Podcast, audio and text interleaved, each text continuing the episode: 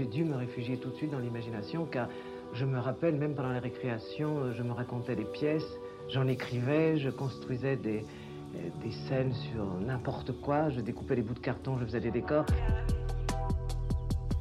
Radio Montfort, Entretien d'artistes, un podcast de Louise Aléo. Bonjour à toutes et bonjour à tous. Bienvenue dans Radio Montfort, le podcast qui donne la parole aux artistes qui se cachent derrière les spectacles présentés au Montfort Théâtre à Paris. Pour ce troisième épisode, je vous propose de rencontrer la musicienne, chanteuse et comédienne Laure Brisa pour son concert des comètes à voir, ou plutôt à vivre, dans la grande salle du Montfort du 10 au 17 mai. On va la retrouver dans quelques instants, mais tout de suite, on plonge dans sa musique. thank you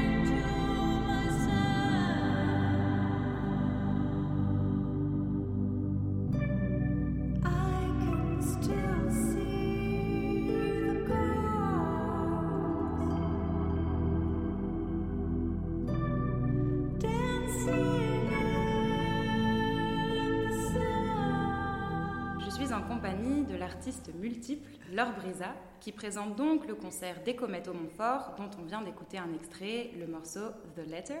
Bonjour Laure Brisa. Bonjour. Peut-être que vous pourriez commencer par nous parler de la naissance du projet. Vous êtes parti, je crois, de la musique, d'un album, des comètes, pour arriver à un concert mis en scène sur un plateau de théâtre. Le projet des comètes, il est né, euh, je dirais, en fait c'est vraiment un chemin euh, qui a été assez long dans le sens où D'abord, j'avais laissé la harpe pendant beaucoup d'années, j'ai repris, et puis j'ai commencé à avoir envie d'écrire, euh, même avec cette question de qu'est-ce que j'ai moi à dire en fait, qu'est-ce qu'est mon univers et tout ça? Puis ça a pris du temps, j'ai réappris l'instrument, j'ai fait plein de rencontres et voilà, c'est, je sais pas, de fil en aiguille, j'ai commencé à vraiment développer un, outil en fait, c'est-à-dire la harpe, les machines, euh, la voix, etc., etc. Et puis, euh, je crois qu'il y a eu une période où j'ai fait des rencontres. Euh, il y avait deux femmes en fait. D'abord, il y a eu la mort de ma grand-mère, il y a eu j'ai vécu chez des femmes qui, pour qui la vie n'était pas simple. Les morceaux que j'ai commencé à écrire suite à ces rencontres, ces périodes de vie, ça a été beaucoup sur. Euh, il y avait des femmes soit disparues, soit euh, dans un autre endroit, soit folles, soit euh, en train de rêver, soit juste ailleurs, enfin. Et du coup, c'est la question d'un autre endroit de l'être est venue comme, ça et je sais pas, c'est et en même temps je me disais, j'ai en même temps j'ai envie que ce soit quelque chose de joyeux, quelque chose de dansant, quelque chose. Et oui, il y a eu cette chose là où je me disais, en fait, quand quelqu'un meurt, par exemple, on regarde le ciel et évidemment j'ai eu des étés avec à regarder les étoiles filantes. Et puis, je sais pas, le, les comètes, c'est venu comme ça, comme quelque chose de poétique, en se disant, en fait, c'est comme parler d'êtres qui sont plus là ou qui sont ailleurs et qui en fait euh, traverse le ciel de la mémoire. Mais j'ai ce rêve depuis longtemps de mettre la musique en scène, d'en de, faire quelque chose qui soit visuel aussi, et puis l'idée d'un décor.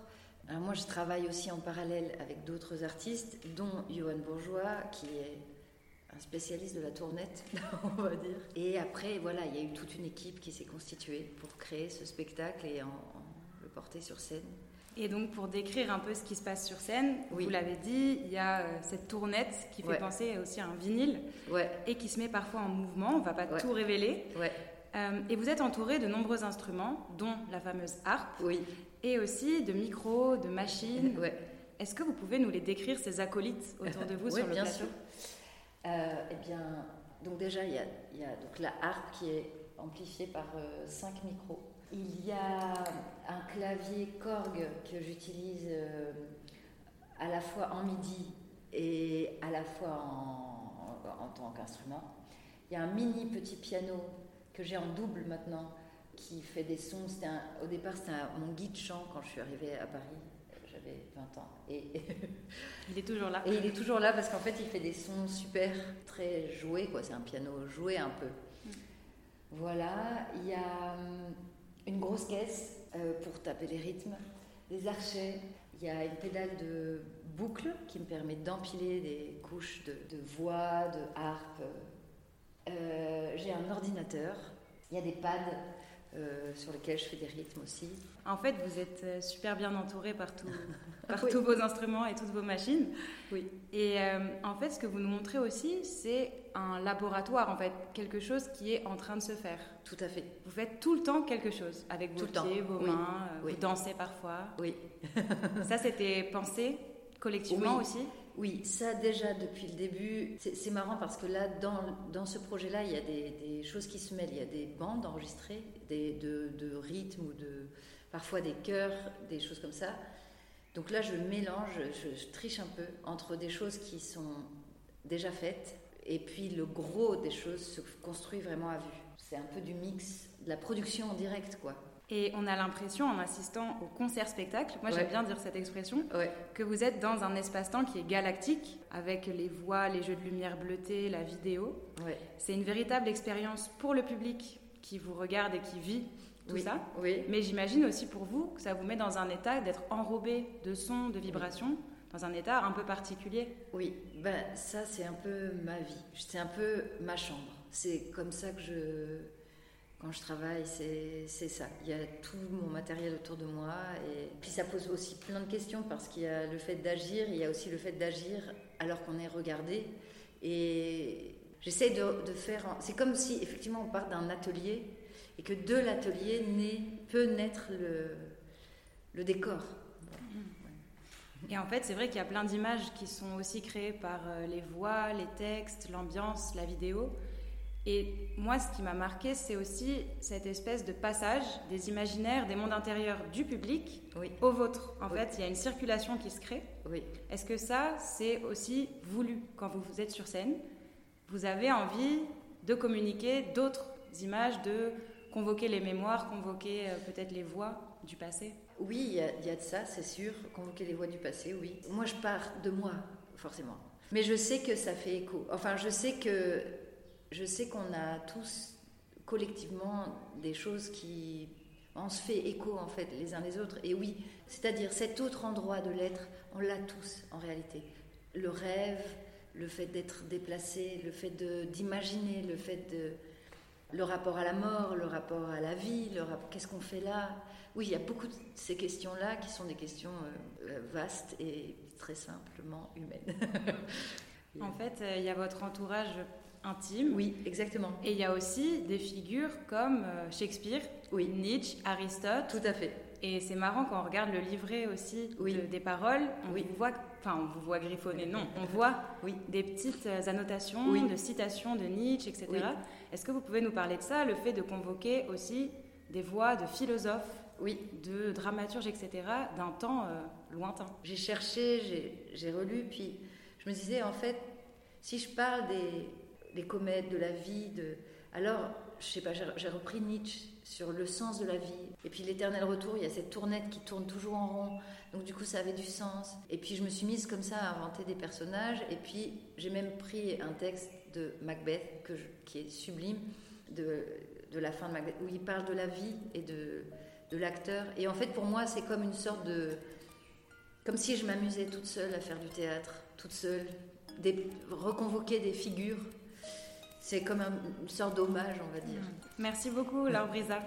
Avec plaisir. On écoute un autre extrait des comètes, c'est le morceau La servante endormie, toujours en anglais.